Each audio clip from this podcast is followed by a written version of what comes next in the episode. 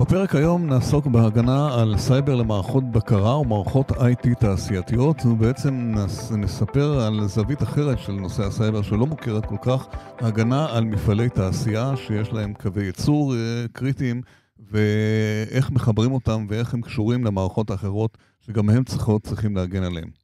והמרואיין הראשון שלנו בתוכנית הוא דניאל ארנרייך, אחד המומחים הוותיקים בתעשייה מזה 45 שנה ומזה עשור בתחום הגנת הסייבר. שלום אה, דניאל. תודה יהודה, בוקר טוב לכולם ובוקר טוב לכל המאזינים. אני באמת uh, שמח להיות כאן ולדבר איתכם. אוקיי, אוקיי, יפה. אז באמת 45 שנה לא הולכות ברגל ועשר שנים אתה בתחום הזה. אז בואו בוא נדבר, אה, נסביר למאזינים מה, איזה אתגרי, אה, נושא של סייבר כמובן כולם מכירים, אבל אולי פחות מכירים את כל הנושא של סייבר בתעשייה, או האתגרים על, אה, על ה SCADA או מערכות שו"ב. תן לנו קצת, אה, תכניס אותנו לנושא הזה, במה מדובר, מה ההבדלים בין זה לבין ה-IT, שרוב האנשים מכירים את זה.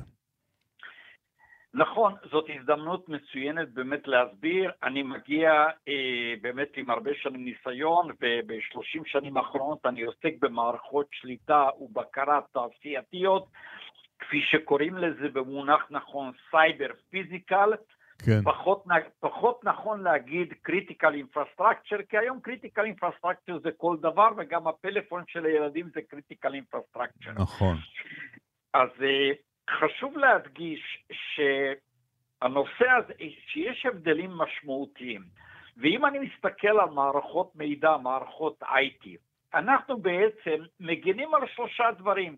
אנחנו מגינים על הפרטיות של האנשים, על נתונים של ארגונים ונת, ונתונים של אנשים פרטיים, וכמובן, אה, אם אפשר לקרוא לזה כסף. השלושה דברים, פרטיות, נתונים וכסף. אוקיי. Okay. ואיך עושים את זה? בעולם ה-IT מכירים את המשולש CIA, Confidentiality, Integrity, Availability, ואלה התהליכים.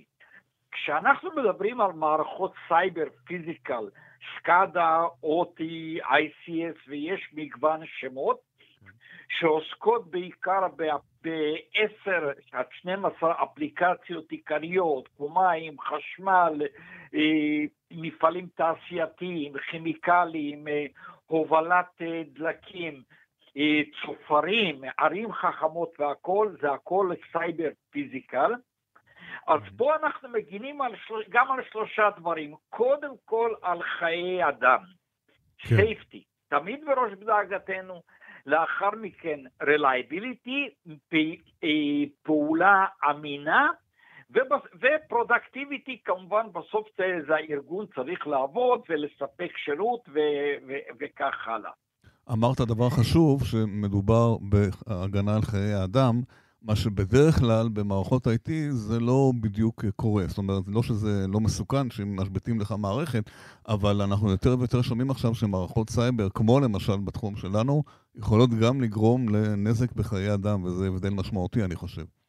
נכון, ויש הבדלים משמעותיים. אם אנחנו מכירים בעולם ה-IT, המחשב הביתי, המחשב המשרדי, אלה דברים יחסית חדשים, שלוש, ארבע, חמש שנים כבר ציוד מיושן. בעול, בעולם מערכות סייבר פיזיקל, אם תלכו לת, לתאגידי מים בכל העולם, חברות חשמל, מפעלים תעשייתיים, אתם תופתעו לראות ציוד 15, 20, ישר. 30, אפילו עד 40 שנים עובד, עובד ולא נוגעים בו. מה המשמעות של זה?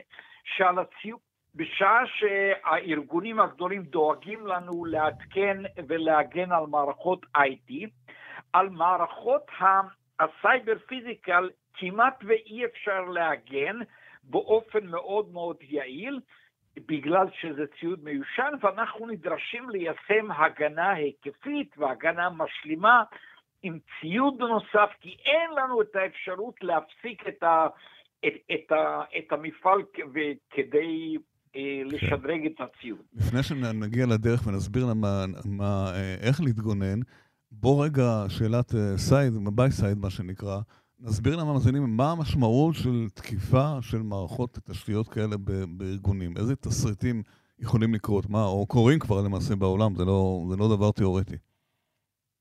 אז כשאנחנו מדברים על תקיפות, קודם כל חשוב להדגיש שאנחנו מדברים על שלושה מסלולי תקיפה. מסלול תקיפה ראשון זה תקיפה מבפנים, כמו שקרה בסאקסנט, שמישהו כן. חדר אישית כן. לתוך המתקן והכניס אה, USB נגוע או דבר כזה. תקיפה דרך רשת האינטרנט שעוברת דרך מערכות מידע, רשת ה-IT, וכפי שקרה באוקראינה ובתאגידי מים בארץ ובארצות הברית, והאחרון שמאוד מדאיג אותנו זה תקיפה דרך שרשרת האספקה, כאשר אנחנו עלולים לקנות מחשב נגוע, בקר נגוע, התקן תקשורת נגוע. מה שהתוקפים תמיד מעוניינים להגיע לרצפת הייצור, איפה כן. שהמכונות נמצאות, משאבות, גנרטורים, אה, צופרים וכל דבר אחר, ולשבש את פעולתם. כשאני אומר לשבש, ניתן כן. קודם כל לגרום להשבתה, ניתן לגרום לפעולה משובשת שעלולה להסתיים בנזק מכני, כפי שקרה ב-Stuxnet באיראן ב-2010. כן. וכמובן עלולה גם לגרום לתקיפ... לסיכון לחיי אדם, כפי שקרה בערב הסעודית ב-2017, שהשביתו את אחד מהמתקנים הקריטיים במפעל, במפעל כימי. כן. אמרת מקודם שהתחום הזה של הסייבר בתעשייה, מה שאנחנו קוראים, הוא קיים כבר, זאת אומרת, הבעיות קיימות הרבה זמן כי הציוד ישן.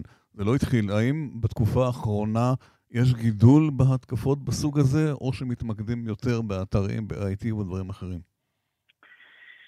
אז ככה, אם אנחנו נסתכל על המפה של התקיפות בעשור האחרון, כן. אנחנו רואים שיחסית אין הרבה תקיפות. יחסית, בוא נגיד, אנחנו לא רואים מאות כמו שקורה בעולם ה-IT, אנחנו רואים בודדים בשנה ובואנה וכמה עשרות לאורך עשר שנים. ולמה? הסיבה, כן. הסיבה לזה לא שהתוקפים לא מעוניינים להגיע, אבל בכל אופן מערכות IT, לפחות במדינות המתקדמות ובארגונים המתקדמים, די מוגנות בפני, בפני תקיפה, ולמה הן מוגנות? כי באופן היסטורי, וחשוב מאוד להדגיש את זה, כן. באופן היסטורי המערכות האלה תוכננו לפעולה בטוחה ואמינה, מה שאנחנו קוראים uh, security by design, הן תוכננו כן. להיות, uh, להיות אמינות. כן. ואלא אם כן מישהו עושה פעולה רשלנית, כמו שקרה בפלורידה בארצות הברית, שהתכנון לקוי. Mm-hmm. או שתוקף מאוד מאוד מתאמץ, כמו שקרה בתאגיד מים אה, בארץ, אז אה, יחסית אין הרבה תקיפות, זה לא אומר שאנחנו יכולים להיות שאננים, חס וחלילה, להפך, אנחנו חייבים אה, לשתף פעולה עם אנשי ה-IT, ללמוד מה קורה אצלהם וליישם שיטות הגנה אמינות שמבוססות על הדרכה לעובדים מבוססות על נהלים והקפדה על נהלים, ושדרוג בטכנולוגיות בכסף שמאפשר התקציב ומאפשר הארגון. צריך להגיד שזה נכון שמספר התקיפות בתחום הזה הוא קטן, אבל אה, תקיפה אחת מוצלחת על איזה אה, תשתית או קריטית או מפעל גדול מאוד יכולה לגרום נזק הרבה יותר גדול מאשר הרבה מאוד תקיפות על אתרים, ולכן זה קריטי, ולכן אנחנו גם אה, חייבים אה, להגן על זה. אז אה, בוא, בוא רגע נניח שאני עכשיו מאזין, ואני יש לי איזה מפעל, תעשייה, באמת יש לי ציוד ישן מאוד, הרבה שנים לא נגעתי בו. מה אתה ממליץ לי לעשות מחר בבוקר? מעבר לזה להתייעץ עם יועצים כמובן, ואנשים שיודעים. יש, יש לנו דרכים מצוינות להגן על ארגון. כן. דבר ראשון שחייבים לעשות זה סקר ללמוד מה מותקן. יש אמירה מאוד מוכרת שאומרת, אתה לא יכול להגן על משהו שאתה לא יודע שיש לך. כן. זה, זה נקרא assessment. אתה חייב להכיר כל מה שמותקן. כשאני אומר להכיר את המוצרים, את גרסת החומרה, את גרסת התוכנה, חייב להיות לך תיעוד קודם כל, לפני שנגעת. למה?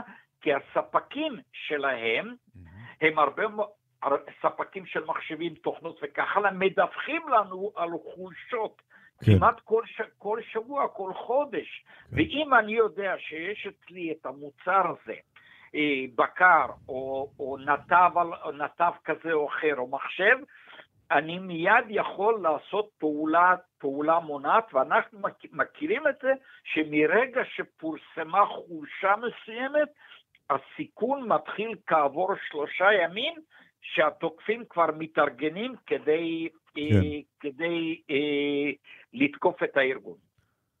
אז זאת אומרת, צריך לעשות מיפוי קודם כל כל, כל, כל מה שיש לך בתעש, במפעל, ואחר כן. כך איך, איך להגיע, אה, הרי לא כל המערכות מדברות מכן, אחת עם השנייה. נכון, אז ברגע שאני יודע מה מותקן אצלי, אני יכול, אני, אני יכול אה, להתקין מערכות לזיהוי פריצות, intrusion detection system, אני יכול להתקין, שמנטרת את הרשת, מנטרת את המחשבים. אני יכול לעשות המון פעולות מבלי לגעת בעצם המערכת. אני יכול להוסיף התקנים חד-כיוונים כאלה או אחרים. אני יכול, אני יכול להוסיף התקנים שבוד, ש, שבודקים את תקינות הפיילים שמוכנסים לארגון, המון המון דברים. ואם אני מחליט לבצע שדרוג, זה חייב להיות תהליך שמתוכנן מספר חודשים מראש, אה, אפילו הייתי אומר שנה מראש, להתארגן, ואז אה, אה, לקנות את הציוד. הרבה מאוד פעמים לא ניתן לארגן, לא, לא ניתן לעדכן, אלא חייבים פשוט נכון. לקנות ציוד חדש ולהתקין הכל מההתחלה. אוקיי, אז פה, פה בוודאי, קודם כל, אה, אה, אני מניח שקיים, יש איזה חוסר ידע גדול במפעלים לגבי זה, אין להם ניסיון בזה, ואתה עצמך גם עושה הרבה מאוד הדרכות והשתלמויות בנושא הזה. יש עלייה במודעות, אה, מפעלים, אנשים באים לשמוע, ללמוד, לדעת את הדברים האלה? בהחלט כן, ואני חייב לציין שהמשרד להגנת הסביבה עושה פעולה מדהימה, הם מבקרים את המפעלים ומעדכנים את האנשים מה דחוף לעשות, לא רק מסיכוני סייבר, דווקא מכיוון הבטיחות, מה נדרש לעשות כדי למנוע סיכון בטיחותי, הם עושים עבודה מצוינת. כן, יוסי שליט יהיה איתנו עוד מעט, כן. יוסי ארגונים. כבר שולחים את האנשים להדרכות, יש הדרכה באיסקה, איסקה ישראל, כן. היא המובילה בעולם בין כל ארגוני איסקה, שלקחו את הנושא של אבטחת סייבר למערכות תעשייה ומציעים את ההדרכות האלה. אז אכן, כל מי שרוצה ללמוד, בהחלט יש לו את האפשרות ואת ההזדמנות. בסך הכל מהניסיון שאתה מעורב, אתה מסתובב הרבה במפעלים, אנחנו אה, ערוכים, המפעלים ערוכים, או שישנה אדישות, אה, לי זה לא יקרה, או אין לי תקציב, זה גדול עליי הדברים האלה. מה אתה שומע מהשוק מהדברים? יש שיפור במודעות, ואני חייב, לה, חייב לציין פה דבר אחד מאוד חשוב. כן. תקן 27001 2013, פרק 5 פסקה 1 אומר ההנהלה הבכירה בכל ארגון... דניאל, תסביר מה זה התקן הזה, לא, לא חושב שכל המאזינים יודעים אותו. יפה, זה, אה, כל הארגונים מכירים את זה, כן. מכון התקנים מלמד את זה, תקן אוקיי. לאבטחת סייבר לארגונים, כן. ושם כתוב באופן מאוד מפורש וברור שההנהלה הבכירה אחראית על, על הגנת סייבר על הארגון. זאת אומרת שלא נוכל להטיל את האחריות על ה-CISO או על ה-CIO או על המיישם סייבר. ההנהלה הבכירה, המנכ"ל, המועצת המנהלים, אחרי. הנושא של אבטחת סייבר באחריותם. אז יש מודעות? אנשים יותר מודעים לזה היום? אני חושב שנדרשת אה, לעשות עבודה נוספת, mm-hmm. אנחנו עושים את זה, באמצעות ההדרכות, באמצעות הכנס. בארץ אנחנו עושים כנס ממוקד, ייחודי כן. והיחיד בארץ, כן. שמסביר, שבו מרצים על נושא של סיכוני סייבר למערכות אה, כן. אה, פיזיות, ו... אז וכמובן... באמת, אז באמת, כן, אז בוא נגיע באמת לכנס, שאתה מוביל אותו מ-2016, כנס מאוד אה, גדול, הוא בינלאומי גם כמובן. אה, מה יהיה השנה בכנס? מה, מה, מה צפוי לנו? זה יהיה ב-27 באוקטובר.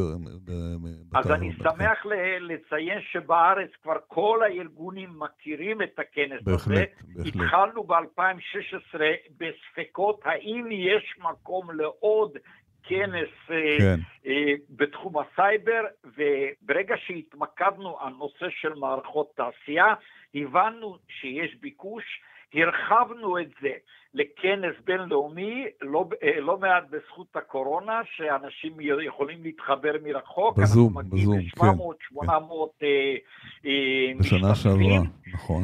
והשנה אנחנו עושים עוד צעד אחד קדימה, ולאור העובדה שהבינה המלאכותית ולמידת המכונה, אלה, אלה טכנולוגיות מאוד מאוד חדישות, כן. גם חודרות למערכות תעשייה, אז אנחנו נדבר בכנס הקרוב שיהיה ב-27 באוקטובר 2021, מאוד מקווים שיהיה כנס בהשתתפות של אנשים, אנחנו נדבר גם על התועלת, על התועלות שבינה מלאכותית אה, מוסיפה לפעילות תעשייה, וגם נדבר על הסיכונים, בגלל שאין ספק שבינה מלאכותית מגדילה את, את הסיכון של תקיפת סייבר על הארגונים. אז יהיה מעניין, מאוד. יהיה, אנחנו נביא מומחים מחו"ל, כן. מומחים מישראל, וכמובן נציג פתרונות שקיימים בתחום. וצריך לציין שנכון לעכשיו, הכנס בניגוד לכנס בשנה שעברה, הוא יהיה כנס פיזי באולם, מה שלא עשינו הרבה זמן. אנחנו מקווים שהתוכניות שלנו לא ישתבשו, אבל בהחלט אה, זו סיבה טובה להיפגש, וגם תהיה תצוגה יפה, ואתה כמובן, אה, כרגיל, תוביל את זה. דניאל, המון המון תודה רבה, לימדת אותנו והשכלנו לשמוע דברים חשובים, ולהתראות. ביי. תודה רבה, וניפגש בכנס כמובן. בהחלט, ביי. אנחנו נשוחח עכשיו עם רפאל פרנקו, שעד לא מכבר לשעבר ראש, סגן ראש מערך הסייבר הלאומי, וכיום הוא, בא, הוא יזם, הוא בעל חברה לניהול משברי סייבר, ואיתו נשוחח על המשמעויות של ה... נושא של ה-ICS, סייבר בכלל בתעשייה ובכלל איומים על מדינת ישראל, מניסיונו הרב. רפאל, אה, שלום. בוקר טוב יהודה, בוקר טוב למאזינים. בוקר טוב לך גם כן. Uh, לפני שנתחיל, uh, אתה הרבה שנים היית במערך הסייבר, היית מערכות ביטחוניות, היום אתה מחוץ לדבר הזה. מה אתה עושה היום בדיוק? ספר לנו. אז היום אני משוחרר בדיוק שמונה חודשים. משוחרר, אני יוזם, כן. יוזם ופועל קודם כל להעצמת אה, ארגוני סייבר וחברות סייבר במרחב הישראלי.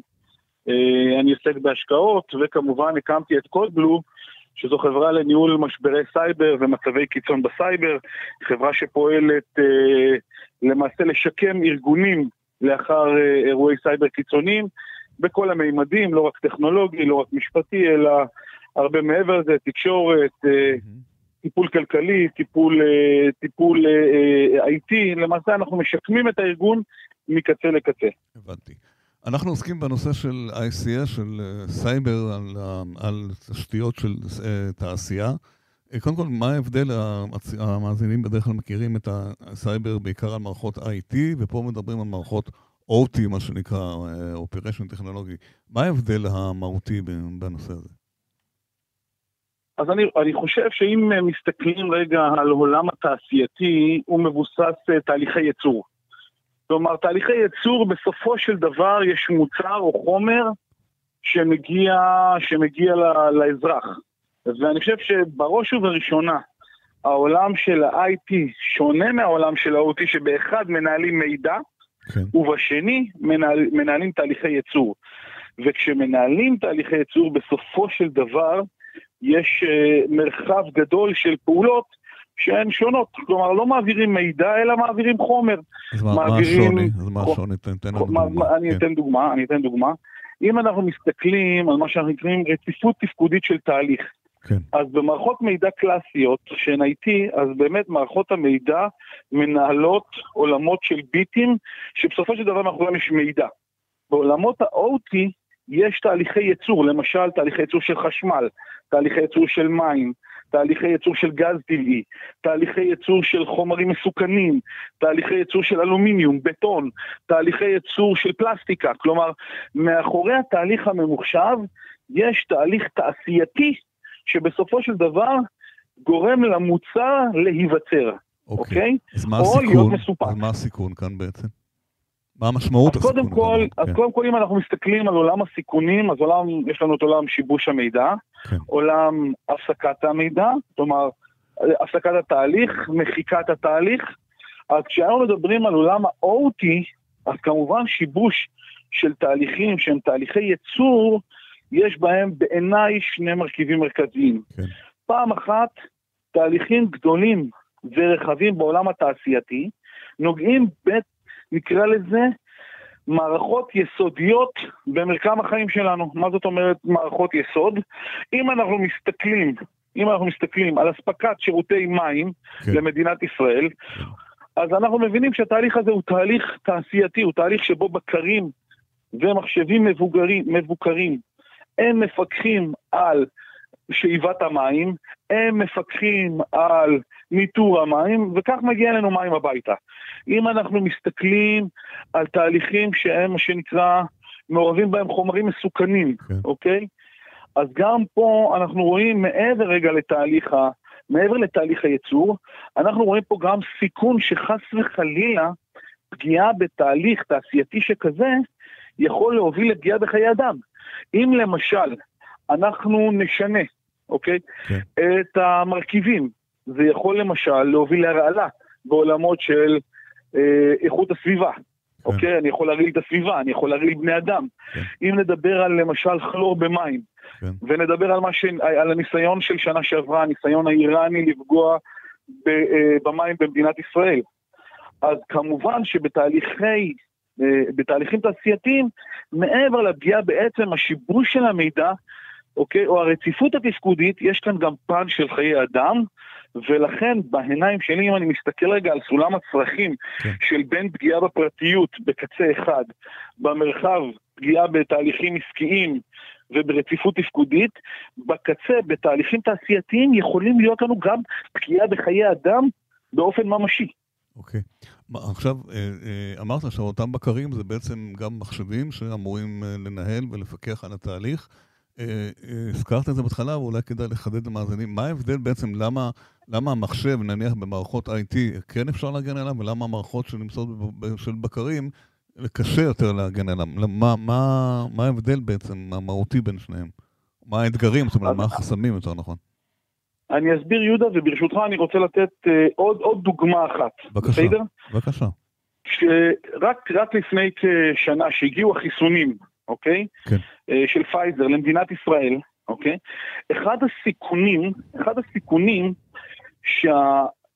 שהחיסונים שה, נדרשים להיות בקירור מאוד מאוד נמוך, של כן. מינוס כמה עשרות מעלות. 75 מעלות, אני חושב, על הפיקוח, כן. על הפיקוח של הקירור מפקח בקר תעשייתי, מחשב תעשייתי, שאם אני פוגע בו למעשה, אני גורם לקלקול, וואו. או עשוי לגרום לקלקול של, של, ה, אה, של החיסונים.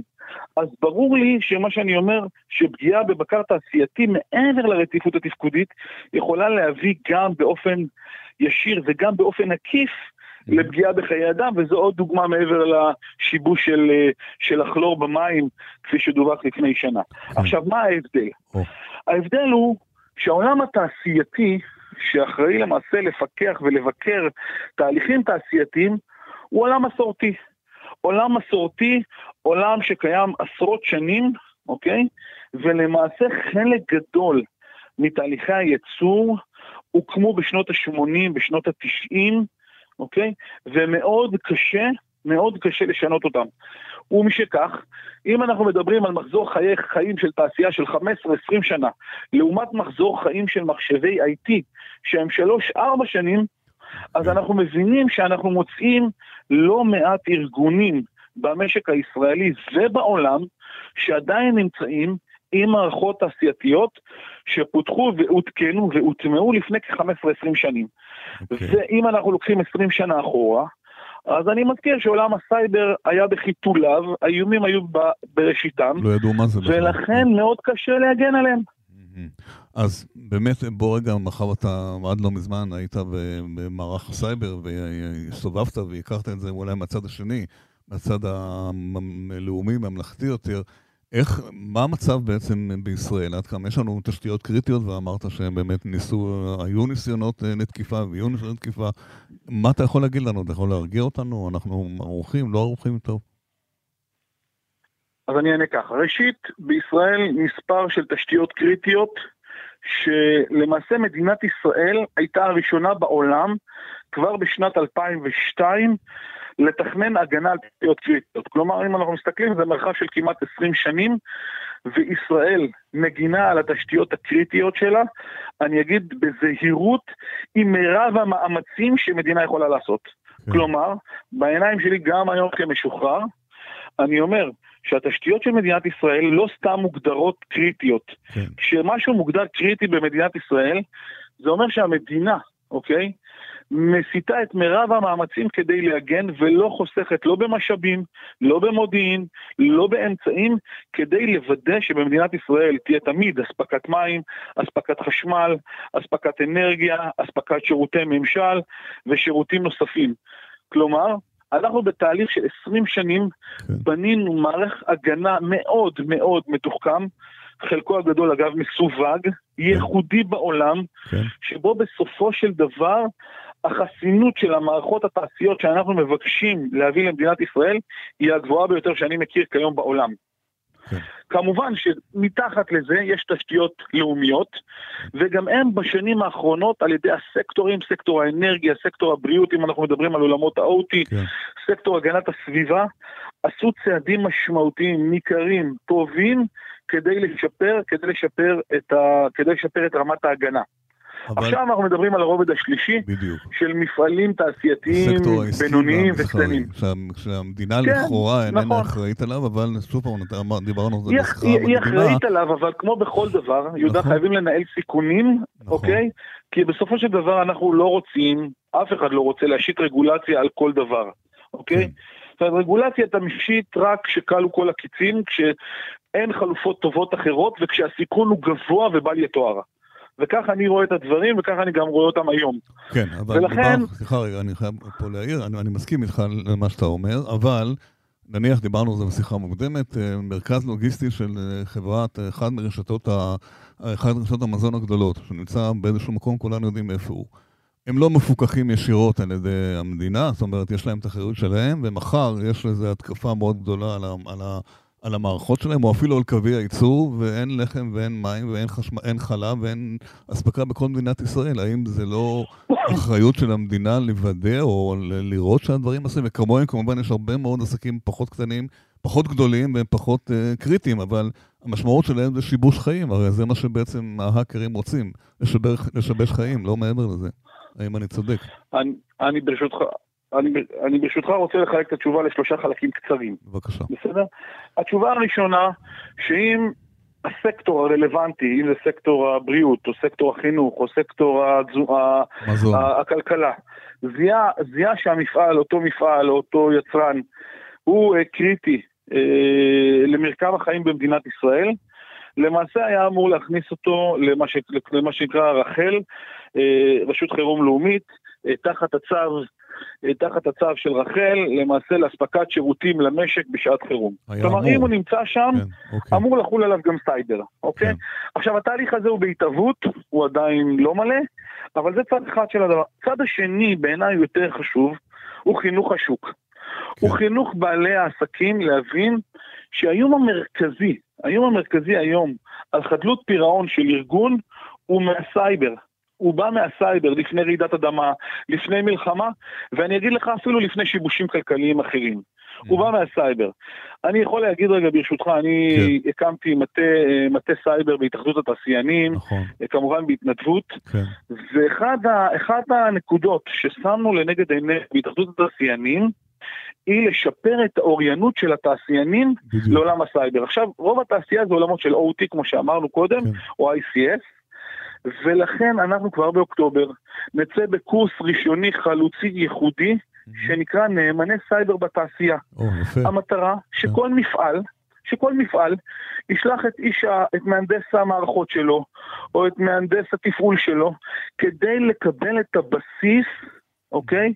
של ההבנה בסייבר ולהבין מהם הצעדים שהוא יכול לנקוט כדי לשפר את ההגנה אצלו במפעל.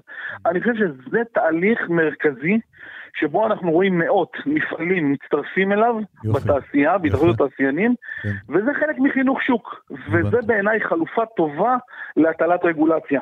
כן, יפה. אה, אגב, שאלה אחרונה בהקשר לזה, אה, איך אנחנו לעומת העולם? יותר מתקדמים, פחות מתקדמים? העולם, כמובן העולם המערבי, המוכר יותר, כן. ראשית, אני תמיד אומר, אנחנו נמצאים בשכונה שהיא פחות ידידותית, אוקיי? כן, כלומר, כן. מעבר, ל, מעבר לאיומי הפשיעה שכרגע גברו בשנה החולפת בגלל כן. הקורונה, אז יש לנו כמובן את השחקנים האזוריים, יש לנו את uh, ארגוני החרם המוכרים ש, שדואגים שכל הזמן uh, לעשות, uh, לנסות לעשות נזקים במדינת ישראל. כלומר, רמת הסיכון אבסולוטית על מדינת ישראל היא גבוהה יותר מאשר על מדינות אחרות. משכך, באופן טבעי, קודם כל המדינה משקיעה יותר מאמצים. כן. משכך אנחנו משקיעים הרבה, הרבה יותר מאמצים, אני חושב, מכל מדינה אחרת, גם ברמת הביצוע, גם ברמת האוריינות, גם ברמת השיפור, גם ברמת החינוך. גם ברמת ההכנסה לאקוסיסטם הישראלי. תסתכל על עולם הסטארט-אפים, נכון. מאות סטארט-אפים, תסתכל על עולם החינוך, בבתי ספר אנחנו מלמדים אוריינות סייבר. כלומר, זה תהליך משולב שבסופו של דבר אנחנו רואים את הפירות שלו, וישראל במדדים לא פעם ולא פעמיים היא מובילה בהם. ולכן אם אתה שואל אותי, אני חושב קודם כל שמדינת ישראל מובילה ותמשיך להוביל אם נמשיך להשקיע את המאמצים הנכונים בכיוונים הנכונים. כמובן, לא לעולם חוסן, בעולם הסייבר. מצמצת, מה שנקרא you snooze you lose, מצמצת לרגע, נרדמת לרגע, תהליכים אחרים ומישהו אחר, ומישהו אחר עשוי לפגוע בך. גם בצד השני יש מומחים אה, בוגרי 8200 שכל הזמן אה, מנסים כמובן, כן. לכן זה הגנה סיזיפית, הגנה זה עולם סיזיפי בכלל. Mm-hmm. אני אומר, תמיד עולם ההתקפה הוא יותר מרתק, הוא יותר יצירתי. נכון. עולם ההגנה הוא, הוא עבודה קשה, עבודה סיזיפית, עבודה אינסופית, אבל בסופו של דבר היא נושאת את הפירות, ואני חושב שמה שאזרחי ישראל רואים ביום-יום, בעצם זה שלא נפגעה במדינת ישראל שום תשתית ושום תהליך אה, אה, חשוב לאזרחי ישראל לא נפגע, זה בזכות עבודה קשה של מערכת הביטחון, אה, כמובן שמערך הסייבר, ולא פחות חשוב, היום אני רואה את זה גם מהצד השני. כן. לא מעט ארגונים פרטיים במשק, נותני שירותי סייבר, הם ברמה מאוד מאוד גבוהה. אם זה חברות הייעוץ הסייבר שקיימות בישראל, שירותי הסייבר, ולא פחות חשוב מזה, גם יצרניות המוצרים. אם דיברנו על עולם ה-OT, בישראל יש מספר יצרניות OT מאוד מאוד מתקדמים, מאוד, ביחס כן. לעולם. כן. ישראל היא יצרנית של פתרונות OT מאוד מאוד טובים, והתהליך הזה הוא גם יחלחל להערכתי בשנים הקרובות, בדומה ל-IT. יפה. עכשיו, ברשותך, כן, לסיכום. בבקשה. אחד הסיכונים המרכזיים זה שעולם ה-OT מתחבר לעולם ה-IT. אוקיי? מה זה אומר שעולם ה-OT מתחבר לעולם ה-IT? זה אומר שעל תהליכים תעשייתיים בסופו של דבר מפקחים מחשבי IT. והחיבור שלהם לעולם האינטרנט בשנת 2021 הוא מגדיל את משטח התקיפה. נכון? כמסר. טוב יעשה כל ארגון אם יעשה הערכת סיכונים מושכלת ויראה איזה תהליכים נדרשים לטובת ייעול השירות, השיפור, נדרשים לחיבור לאינטרנט, ואלו הם מסוכנים לחבר אותם לאינטרנט, או צריך לחבר אותם בצורה מאוד מאוד מאובטחת, ואני טוען שבמדינת ישראל יש את המומחים יפה. לפתרונות האלה. יפה, בעצה הזאת ובקריאה הזאת, שאנחנו כמובן שותפים לה, אה, נסיים את השיחה. תודה רבה לך, רפאל פרנקו, ולהתראות. ביי. תודה, יהודה. יום טוב. אנחנו עכשיו עם אה, גל גואטה, שהוא מנכ"ל ובעלים של חברת סקאט סודו, יועץ מומחה לסייבר עם למעלה מ-25 שנות ניסיון בתחומי מערכות תעשייה והגנת הסייבר. במסגרת אה, ניסיונו הרב גם חיבר מספר תקנים שמובילים לתחום הסייבר. שלום ליגאל גואטה. שלום רב יהודה ושלום למאזינים. שלום. אה, קודם כל אולי תספר קצת מה אתה עושה היום יותר, אחרי הניסיון הרב שלך, ותתייחס גם לשאלה המרכזית, אה, מה המשמעות של הגנה על מערכות SCADA, על, על ICS בכלל, איך אתה רואה את הנושא הזה? בסדר גמור, אז אה, היום אני מנכ"ל ובעלים של חברת אה, SCADAsudo, כפי שציינת. החברה עוסקת במתן שירותי הגנת סייבר למגוון תשתיות קריטיות בארץ ובעולם. ומשתמשת בניסיון שלנו של מעל 25 שנות ניסיון בתחום התעשייתי, ובתחום הזה של סייבר להגנת תשתיות חייבים גם ניסיון הנדסי, מעבר לניסיון הסייבר. כן. לגבי היבטים של סיכוני סייבר לתשתיות קריטיות, אז אם נסתכל על מחשבים שלנו בבית, שמחוברים לרכיבים שונים, לאמצעי פלט, אז בעיקר מדובר על מדפסות וסורקים. אנחנו שולטים על המדפסת והסורק, במקרה הגרוע, השתלטות על המחשב של גורם עוין תגרום להדפסה של, בוא נגיד, זבל, או אי תפקוד של המדפסת, במקרה הגרוע לתקלה. כן. עכשיו קחו את המחשב הביתי, ותחברו אותו לטורבינה שמסתובבת ל-3,000 סיבובים לדקה, או לתהליך עם חומרים מסוכנים. כן. וזאת המשמעות של סייבר במערכות תעשייתיות. ההשפעה היא השפעה מהותית, השפעה שיכולה לגרום לנזק סביבתי, לנזק לחיי אדם, וכמובן לנזק מאוד מהותי ל business, לעסק, שברגע שאתה גורם לנזק לציוד, או גורם להשבתה של הציוד, או ל product שהוא פחות טוב, פחות איכותי, לא עומד בזמנים, אתה יכול לגרום לנזקים במיליונים, וראינו את זה בחודשים האחרונים, כן. בכל מיני גופים ברחבי העולם שנפגעו. תן לנו דוגמה לפגיעה ממשית, ממש הייתה משמעותית. יש לנו את הקולוניאל בארצות הברית, שהיא האחרונה שקרה. יש לנו כמובן פגיעות... מה, ב... מה קרה שם? לא כל המאזינים יודעים. שם, אה, אוקיי, שם במערכת שמובילה דלקים לצפון ארצות הברית, הייתה מתקפת רנסומר, כופרה, שבה משתלטים על המחשבים ומוחקים את הקבצים, מצפינים אותם בעצם ואי אפשר לגשת אליהם. בשלב זה מה שזה גרם, זה לא רק גרם לעיבוד מידע, אלא זה גרם על חוסר יכולת של המפעילים לתפעל את המערכת, ולכן לא סופק דלק לרחבי, לאזור נרחב מאוד של ארה"ב, שזה בעצם גרם לבעיה ברמה, ברמת הארצית, ברמת ה-national שם הברית, שהיא בעיה שהיו צריכים מהר מאוד לפתור אותה, ובאמת הם שילמו את הרנסום. כן. מה, עשו תחקיר על העניין הזה? מה למשל, איך, איך הפורצים הצליחו לעשות את זה שם במקרה הזה? כן, הפורצים במקרה הזה השתמשו בשיטה הרגילה של, והכי נפוצה, שזה שליחת איזשהו מסמך או מייל לבן אדם שלא חושד, לוחץ על איזשהו קובץ, מוריד אותו למחשב ובאותו רגע הם מקבלים גישה פנימה. כן. כמובן שאם ההבטחה, רמת ההבטחה הייתה אחרת, והיו נותנים דברים אפילו בסיסיים, כנראה שהיה הרבה יותר קשה.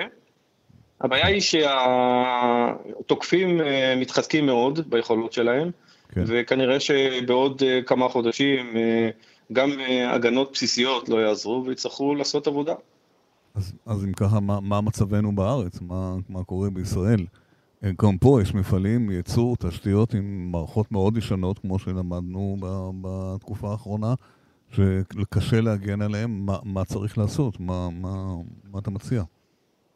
אז ש, שאלה, שאלה מורכבת, שהתשובה אליה היא, היא, היא יכולה להיות מאוד פשוטה, להגן, כן, אבל היא כן. הרבה יותר מורכבת מכאן. אוקיי. אני רוצה לתת טיפה רקע. בבקשה. בניגוד לעולם ה-IT, שבו קיימת אחידות רבה בציוד הרשת, בטופולוגיה, בתהליכים בשימוש במידע, ב-ICS מדובר על שונות מאוד גבוהה. השונות היא תלוית תהליך. כן. זאת אומרת, אם אתה, אם אתה עכשיו דואג לאספקת מים, או אתה עושה זיקוק של דלק, התהליכים שונים. גם ההיסטוריה של לא מעט שנים של מערכות לגאסי, זאת אומרת מערכות ישנות שפעלו בפרוטוקולים ישנים, שכמעט אי אפשר לגעת בהם, גם מבחינת בטיחות, גם מבחינת, אין ידע היום של, של איך המערכות האלה בנויות מבפנים, כל שינוי שם גורם השבתות של, של חודשים. אנחנו מדברים פה על סקטורי תשתיות קריטיות בתוך עצמם, גם שונים. גם באופי הרשת, גם צורת הרכיבים, לכן תפירת מענה סייבר מחייבת ניסיון וידע רב בתהליך התעשייתי. איזה סקטורים, איזה סקטורים פחות פגיעים ויותר פגיעים, או יותר פחות מוגנים, או יותר מוגנים לצורך העניין? אוקיי, סקטורים שאני יכול להגיד כאילו בצורה מאוד מאוד כללית, כן. בסופו של דבר כשאנחנו מדברים על תקיפות סייבר, אנחנו מדברים על משטחי תקיפה. כן. זאת אומרת, מאיפה יגיע התוקף?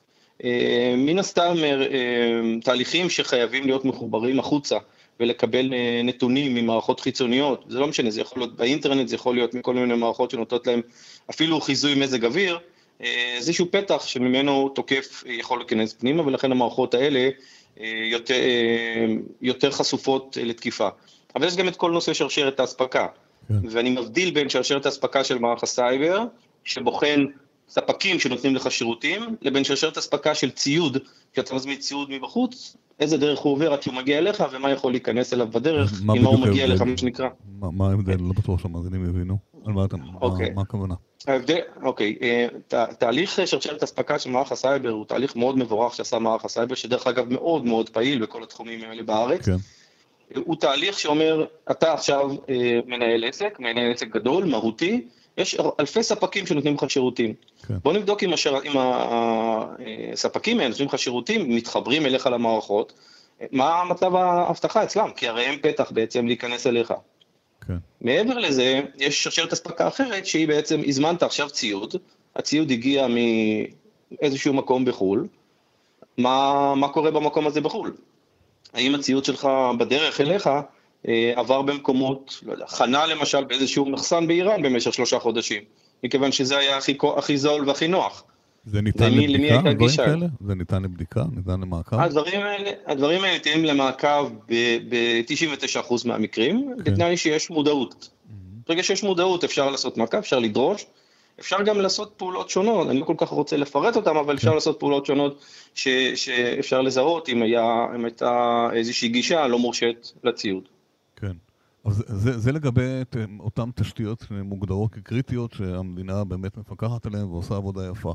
אבל אנחנו יודעים שיש גם שכבות אה, אחרות, ממגזרים מסוימים, שבוא נגדיר שהם אה, מגזרים עסקיים, פרטיים, ששם הממש... המדינה באופן מודע לא ממש מפקחת כל זמן, ו... וגם שם יכול להיות אה, מקרה, יכול להיות פגיעה קריטית, שם שרשר מפעל מזון שקו הייצור שלו נפגע.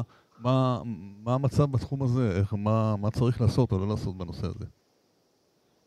אוקיי, okay, אז קודם כל אתה צודק לחלוטין, אבל עם זאת אני רק רוצה להגיד שמערך הסייבר גם נותן מענה אומנם עקיף, אה, לא בהנחיה ישירה, גם לגופים האלה, זאת אומרת, כן.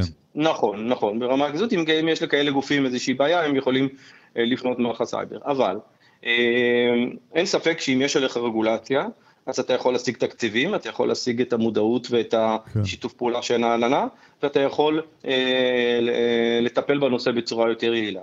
אה, אני חושב גם עוד משהו, למשל לדוגמה כל נושא, מה שהזכרנו מקודם, נושא הרנסומוור, כן. אני לא חושב, בתור מומחה שמתעסק עם זה לא מעט שנים, שחברה פרטית יכולה להתמודד עם, עם רנסום. אה, uh, לא ברמת uh, התמודדות עם, ה, עם החדירה, ולא ברמת מה קורה אחרי זה. אז מה היא צריכה לעשות? מדובר פה, זה לא מה שהיא צריכה לעשות, מה שצריך להיות, זה צריך להיות איזשהו שיתוף פעולה, לא, אפילו לא כלל ארצי. אנחנו נתחיל בכלל ארצי, אבל כלל עולמי, mm-hmm. אה, מכיוון שמרבית התוקפים בתחום הרנסום מגיעים ממדינות שהן פשוט פורעות חוק, אני לא יכול לקרוא להם אחרת. כן. הם פשוט מאפשרים לאנשים האלה, ואפילו חלק מהם גם אפשר להגיד נהנות מה, מהפירות של הפעילות הזאת, ולכן צריכה פה התארגנות הרבה יותר ברמה עולמית, מכיוון שאם מגיעה לך קבוצה שהיא ממומנת על ידי איזושהי תשתית שהיא ברמת, אה, אה, ברמת תשתית של מדינה, לא, אפילו לא מדינה, של מעצמה, יהיה לך קשה מאוד להתמודד איתה. ולכן הטיפול חייב להיות... אז מה, אני צריך לשלם את הכופר? אז אני עליי לשלם? כדאי לי לשלם את הכופר?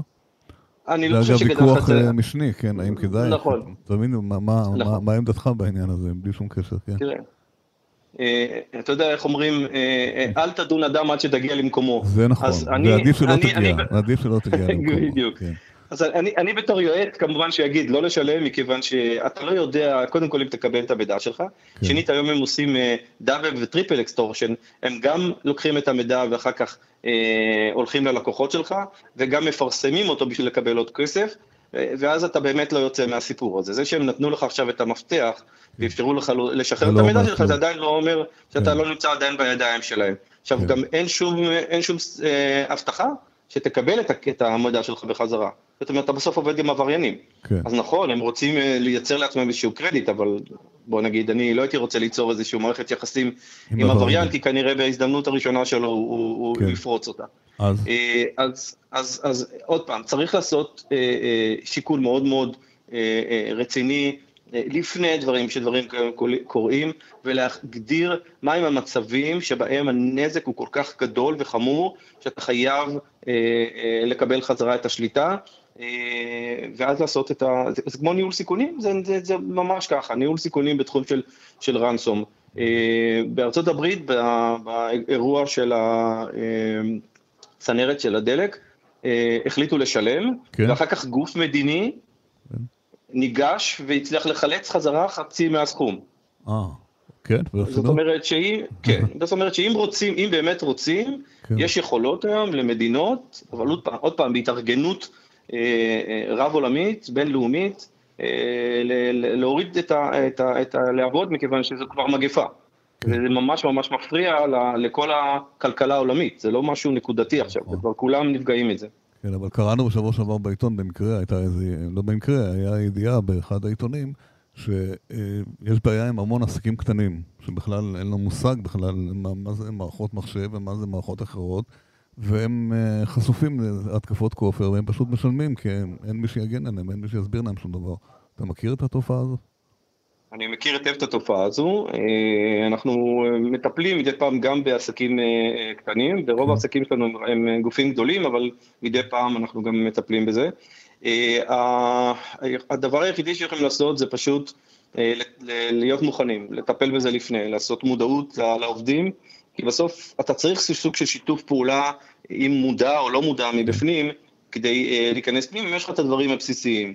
עכשיו, אתה יודע, אנשים למשל לוקחים את הכל ומעלים את הכל לענן, וכל המחשבים שלהם בענן, אם אתה לוקח את הרמה הגבוהה של הגנה בענן, אתה די מוגן.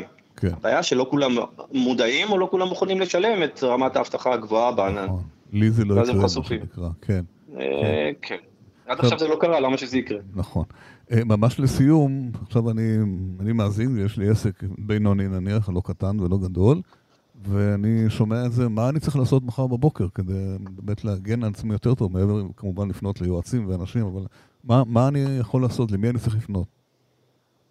אני חושב שקודם כל צריך לעשות uh, עבודה פנימית. אם, אם כן. יש לך אנשי uh, הגנת סייבר, או אפילו אנשי IT, ובדרך כלל אנשי IT הם חבר'ה מאוד מוכשרים, אה, להגדיר להם אה, שזה חלק אה, שהם צריכים לטפל בו, לתת את המשאבים הנדרשים, זה החלק הכואב, ולעשות צלב ראשון קודם כל מיפוי נכסים. מיפוי נכסים להבין מה יש לך בכלל בתוך הארגון שלך, הרבה פעמים זה פאצ'ים, מוסיפים כל פעם מחשבים, מוסיפים כל פעם חיבורים, לבדוק את כל הספקים שלך, לבדוק מי מתחבר אליך, לבדוק איפה אתה חשוף מבחוץ. לאחר כן לעשות עבודת מודעות עם כל העובדים, כל משהו חשוד, להודיע, לדווח, לא ללחוץ על קליקים, גם אם זה נראה מאוד מאוד מפתה, גם אם זה נראה אפילו לגיטימי, לבדוק, לבדוק עוד טיפה על הכותרת ולראות שם החברה ופתאום תוספת של S בסוף, כן. או איזה אנדרסקור או עוד גדולה, זה כבר אומר שזה לא מהחברה. זה מה שהם משתמשים בדרך כלל תוקפים בשביל לעשות, משנים טיפה את העמוד, ואז אתה גלישה גלישה למקומות מסוכנים, זה בדיוק הנקודה שבה תוקף יכול להיכנס לך לרשת. אפשר לעשות הרבה דברים בבית, לפני שיוצאים לכל היועצים, ואני אומר את זה בתור יועץ, היקרים וגוזלי המשאבים, אבל בסופו של דבר, אם אתה, אם אין לך את הידע הזה בתוך הבית, אז תפנה ליועץ. אבל תהיה מאוד ממוקד במה שאתה מבקש ממנו. כן, צריך לדעת מה אתה רוצה, כמובן. כן. בדיוק, בשלב הראשון, מיפוי הסיכונים ומיפוי האסטים, תעשה לעצמך איזושהי מחשבה מהו ניהול הסיכונים שלך, מה אתה מוכן לסבול, מה אתה לא מוכן לחיות, ותפתור את הבעיות שאיתן אתה לא מוכן לחיות. תהיה מוכן אליהן. בסך הכל אתה יכול להגיד שמצבנו טוב, בסופו של דבר בישראל לעומת העולם? בגדול כמובן, באופן כללי. אני בהחלט יכול להגיד שהמצב בישראל הוא הרבה יותר טוב בעולם. זה שהוא טוב, אני לא הייתי אומר, אני חושב שיש עוד הרבה מה לעשות. אה, אני יכול להגיד לך שגופים כמו חברת חשמל שמשקיעים עשרות מיליונים אה, באבטחת מידע לאורך שנים, כן. נמצאים ברמה מאוד גבוהה, ועדיין אה, בארגון כזה גדול, עם כל כך הרבה יחידות ייצור וכל כך הרבה חיבורים וקישורים החוצה, סביר להניח שעוד עדיין נשארה עבודה לעשות, כן. אה, ואני מדבר על זה על גוף שבאמת משקיע המון בתחום הזה. גם יותר חשוף באופן טבעי, הרבה יותר חשוף.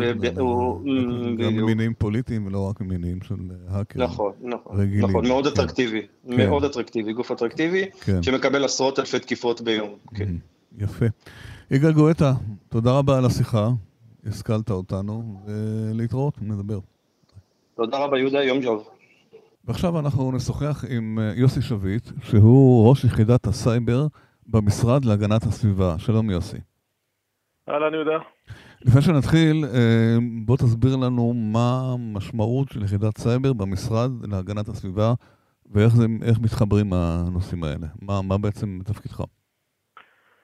האחריות של יחידת הסייבר במשרד אה, להגנת הסביבה היא אחריות כבדה מאוד, כי מדובר על אחד מהגופים הגדולים אה, מבחינת הנחיה, אה, פיקוח ואכיפה, מדובר על כ-4,262 גופים מונחים, אה, שזה המון מפעלי תעשייה, בתוכם יש גם מפעלי תעשיית חומרים מסוכנים, גם מפעלי מזון, תעשיית פרמצבטיקה, חברת חשמל, נמלים, כל תעשיית semiconductor בישראל, תעשיות ביטחוניות ועוד. אה, למעשה היחידה הזאת היא פרוסה על, אה, על פני המון מגזרים במשק אה, ויש לה פעילות מאוד מאוד כבדה.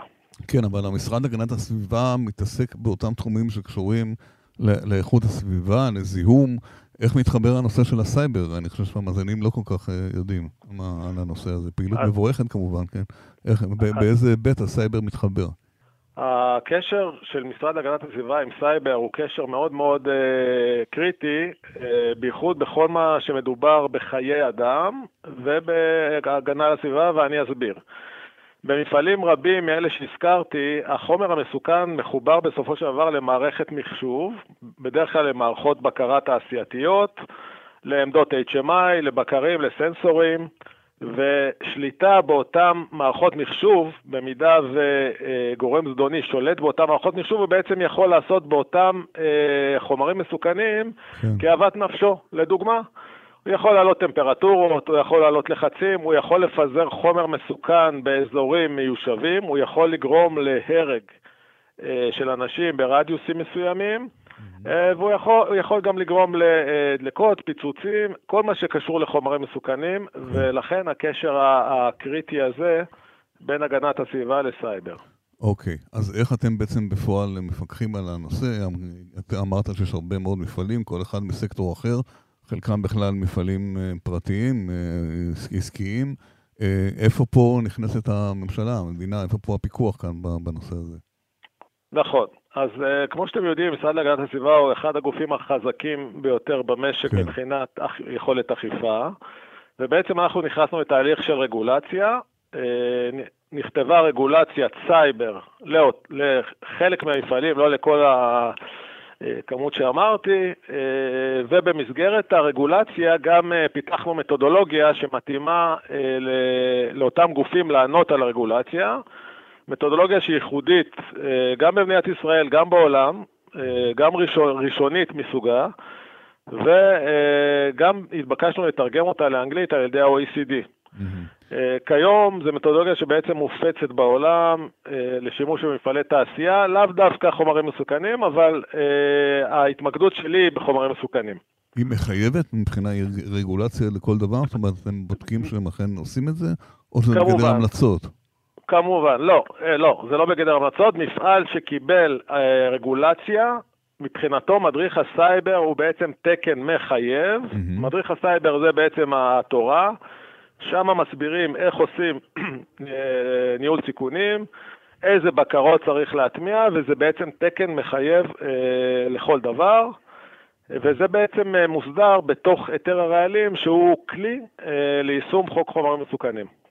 מדברים היום, כשמדברים על הנושא של ה-ICS, על הקשר ההולך ומתהדק בין ה-IT ל-OT. אתם מפקחים במפעלים כאלה על כל התהליך עצמו, על, או רק על ה-OT, אה, ואיך בכלל אתה רואה את כל הנושא הזה של הגנה על מערכות OT, מניסיונך? אז תראה, כיוון, כיוון שהחומר המסוכן אה, מרוכז לא בתוך עולם ה-IT, אלא בתוך עולם ה-OT, אנחנו כן. מדברים על תהליכים, אנחנו מדברים על ריאקציות, ולכן ההתמקדות שלנו היא לתוך עולם ה-OT, אבל כמובן שאי אפשר לבודד לחלוטין את עולם ה-OT, ובעצם עולם ה-IT אה, מהווה לנו אה, וקטור תקיפה מרכזי. כן. ולכן, למרות שרוב הפעילות שלנו נעשית בעולם ה-OT, אנחנו, אה, הפוקוס שלנו הוא גם לכיוון ה-IT, למשל שרשרת אספקה, למשל התחברות מרחוק, למשל מערכות ERP שמהוות אה, גשר בין IT ל-OT, אה, ולכן אנחנו מסתכלים על שתי העולמות במקביל. אוקיי. Okay. כשמדברים על עולם ה-IT, או OT יותר נכון, בעצם מדובר על מערכות בקרה מאוד ישנות שקיימות במפעלים, וזה ידוע ולא תמיד יכולים להגן עליהם. כשאתם מגיעים למפעלים כאלה, או, או כשאתם מפקחים למפעלים כאלה, איזה עצות, מה, מה אתם מייעצים לאותם מפעלים לעשות? חלקם זה בדרך כרוך בהרבה מאוד השקעות אה, גדולות, האם המדינה עוזרת להם בעניין הזה? אה, אז אני לא מסכים שזה כרוך בהשקעות גדולות. אה, חלק מתהליך כתיבת הרגולציה הייתה בעצם התייחסות לנושא של עלות תועלת, זאת אומרת לא להטיל יותר מדי עלויות לאותם מפעלים, כי כמו שאמרת, חלקם גם מפעלים פרטיים. אה, סך הכל המטרה של המפעלים האלה זה לייצר ולהרוויח כסף ולא נכון, להתעסק נכון. בסייבר. כן. ולכן אה, חלק גדול מהבקרות שלנו, מי שקרא את מדריך הסייבר וקרא עבר לבקרות, חלק גדול מהבקרות לא כרוכות בהוצאות משמעותיות. אלא מה, למשל? למשל, שדרוג של מערכות קיימות, או קונפיגורציה חדשה של מערכות קיימות. אם יש לך למשל firewall, אז בוא תנצל אותו טיפה יותר טוב. אה, נהלים, נהלים חדשים, מודעות לעולם ה-OT, מה שלא ראינו עד היום. Mm-hmm. מיפוי של אה, רכיבים. מיפוי של רכיבים זה לא משהו שכרוך בהוצאות מטורפות. לעומת זאת, אם אתה לא יודע מה יש לך במפעל, אתה לא תדע גם על מה להגן. נכון. אז יש המון המון דברים שהם גם ברמת קינפוג, גם ברמת נהלים, גם ברמת התייחסות שונה של ההנהלה, שלא כרוכים. עכשיו, דברים שכן כרוכים בעלויות, אה, הרגולציה בעצם היא פרוסה על פני שלוש שנים, שזה כן. מספיק זמן גם לפזר את העלויות על פני תוכנית רב-שנתית. Okay. אוקיי. כך, ש, כך שמבחינת uh, עלויות, uh, עד היום לפחות לא קיבלנו תלונה מאף מפעל שהרגולציה בעצם הטילה עליו uh, עלויות uh, משמעותיות. הרגולציה הזאת גם יש לה סמכויות עקיפה או ענישה או קנסות למי שלא עומד בתנאים האלה? יש אה, כמובן, בקרות, יש בדיקות? כ- כמובן, כמובן. הרגולציה מתחלקת בעצם לשלושה חלקים. החלק הראשון זה בעצם הנחיה שלנו. כן. אה, לאחר פרק הזמן הנדרש לבצע כל תהליך, אנחנו בעצם נכנסים לתהליך של פיקוח. בתהליך הפיקוח אנחנו בודקים שהדברים נעשים נכון. אם הם לא נעשים נכון, אנחנו כמובן נותנים אה, זמן נוסף לשפר, לטפל. במידה וזה לא קורה, אז יש תהליך אכיפה.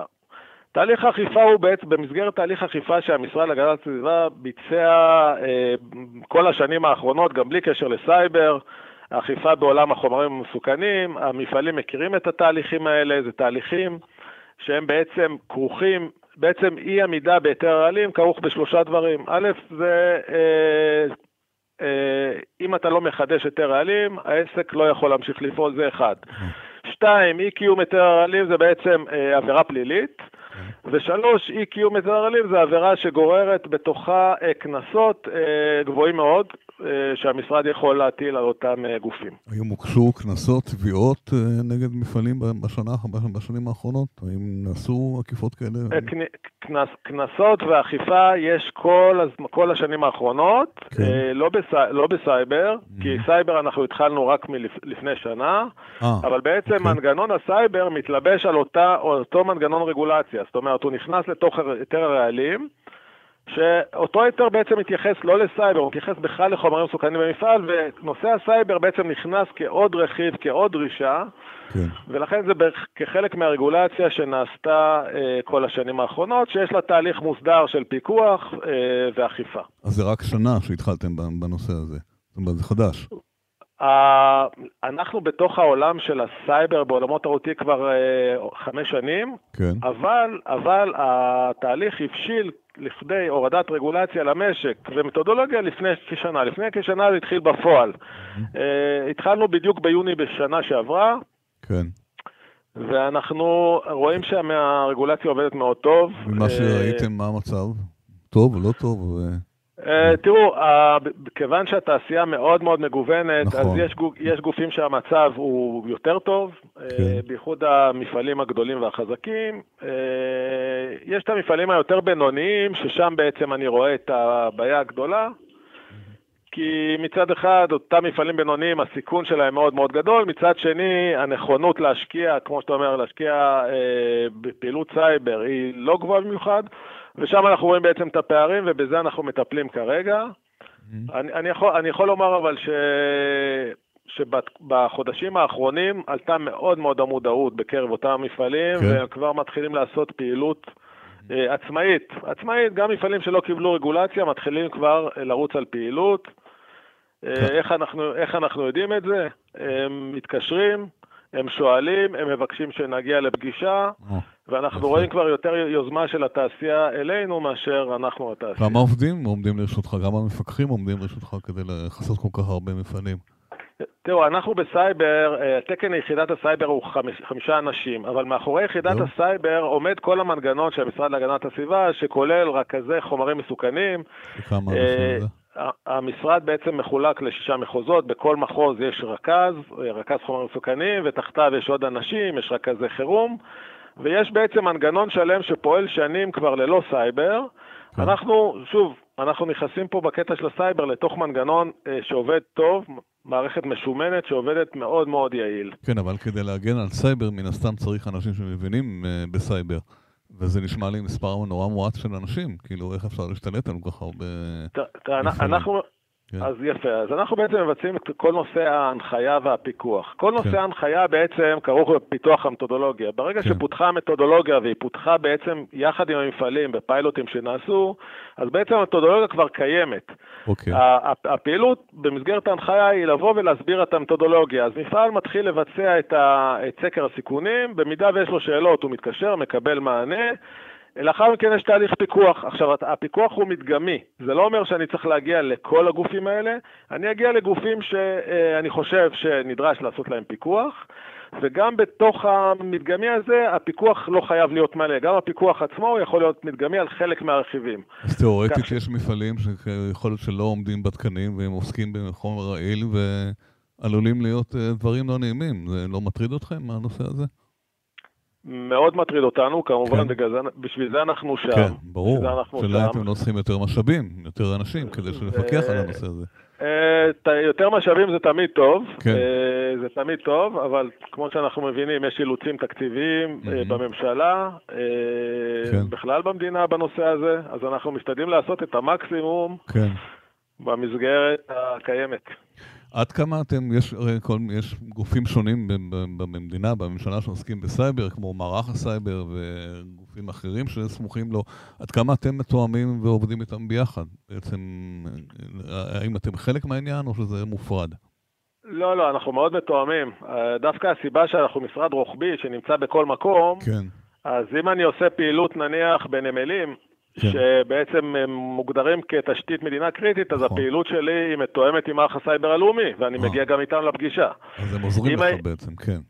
אה, עוזרים אחד לשני. כן. אם אני מגיע עכשיו למשנה חומרים מסוכנים, למשאיות חומרים מסוכנים, אז יש לי תיאום עם משרד התחבורה. הבנתי. אה, אם אני מגיע לבית חולים לבצע סקר סיכונים על מערכת של אה, טילן אוקסיד, שזה מערכת לעיקור ציוד רפואי, אז כמובן אני מתאם עם משרד הבריאות. אני כמובן מתואם עם כל המשרדים האחרים בפעילות משותפת. הבנתי. ידוע על מקרים חריגים של התקפות על מפעלים כאלה שסיכנו את כל הנושא של אה, רעלים, דברים כאלה, או כופרה או דברים אחרים, שעוד לא, לא, הגענו לזה עוד? טוב, קודם כל יש את הדברים שמפורסמים, שפורסמו, כן. כמובן תעשייה כבר הותקפה ודברים כן. פורסמו. כן. אה, מה שלא פורסם, אה, כמובן שלא יפורסם, בטח לא על ידי. כן. אה, מה שכן אני יכול להגיד... לא יפורסם למה? כי מה, זה לא כזה סודי, כי... ביטחוני, או שלא רוצים...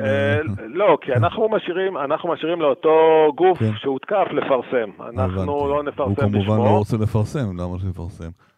השאלה, לא, השאלה אם אני שואל אם הרגולציה לא מחייבת אותו לעשות את זה, זאת השאלה. יפה, יפה. אז זה כן. בדיוק הנקודה, שהרגולציה כן מחייבת. מי אוקיי. שנכנס לרגולציה, מי שנכנס לרגולציה, חלק מהרגולציה בעצם זה לדווח על אירוע סייבר שקרה. בדיוק, זהו. ויש גם בתוך המדריך, אה, מי שפתח את המדריך, יש גם אפילו אה, פורמט לדיווח על אירוע סייבר.